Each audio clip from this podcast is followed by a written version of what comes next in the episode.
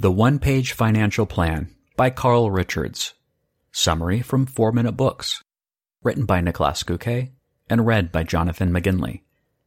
One sentence summary. The One Page Financial Plan is a refreshing, fun look at personal finance that takes away the feeling that personal planning is a burden for the less disciplined and shows you that you can plan your entire financial future on a single page. Favorite quote from the author. People who understand interest earn it. People who don't pay it. Carl Richards does two things well give people financial advice and draw funny sketches.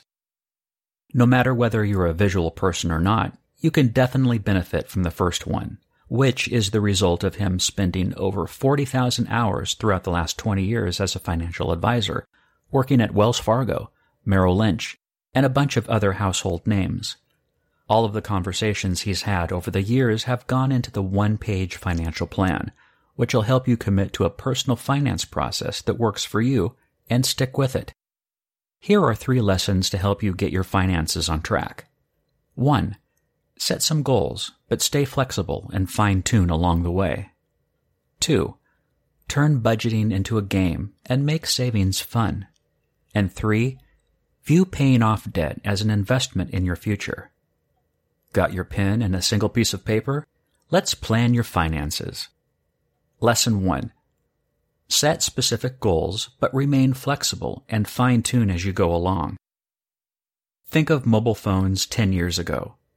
Would you have ever guessed that you could call and text anyone, anywhere in the world for a flat rate fee and a few dozen dollars a month? Not too long ago, our phone bills made up a big chunk of our monthly expenses, but today, they're basically non-existent.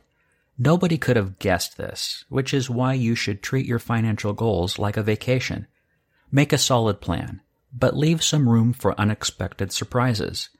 For example, setting the goal to pay off your $50,000 student loan within the next three years is a fantastic target to shoot for. The only thing that's better is having the guts to admit that after you totaled your car in 2018 and had to get a new one, it's just not going to happen.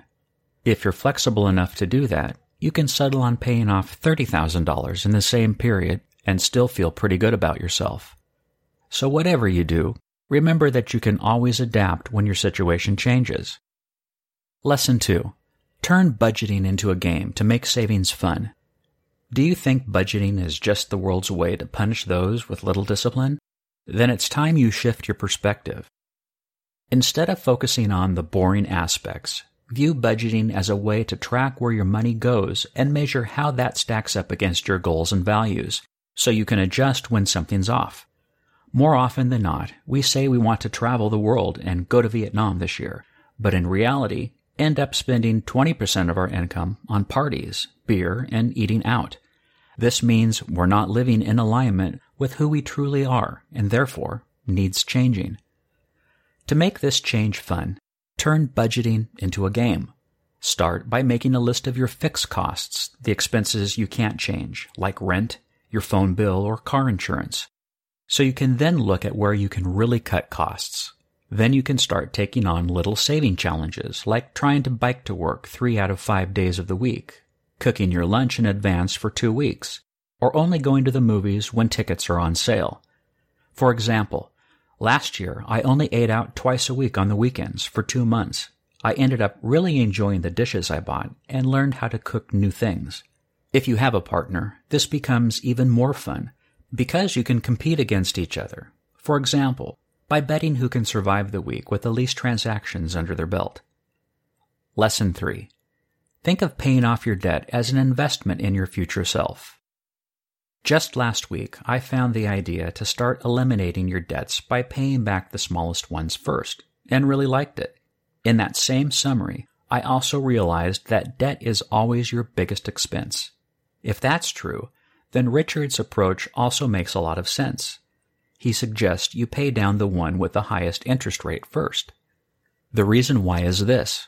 Paying off your debt is not so much fulfilling an obligation, but rather an investment in your future self.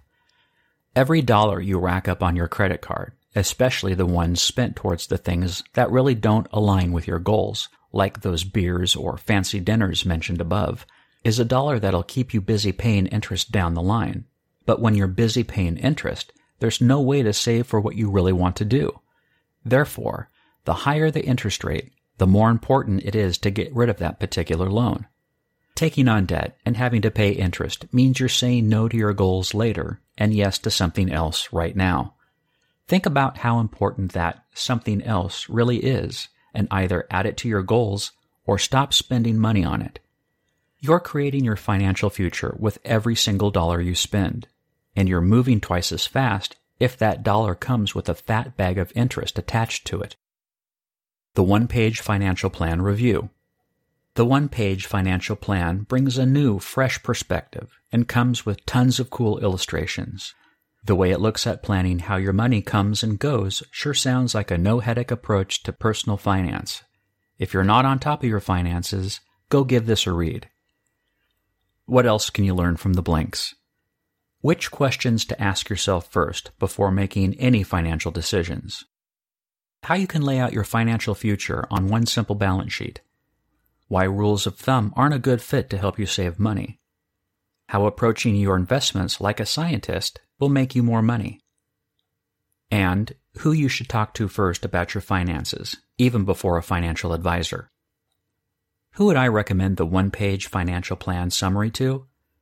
The 14 year old who just got her first allowance the 29 year old couple who's about to get married and who wants a head start on their finances, and anyone who has never really taken stock of how much they spend on food in a month.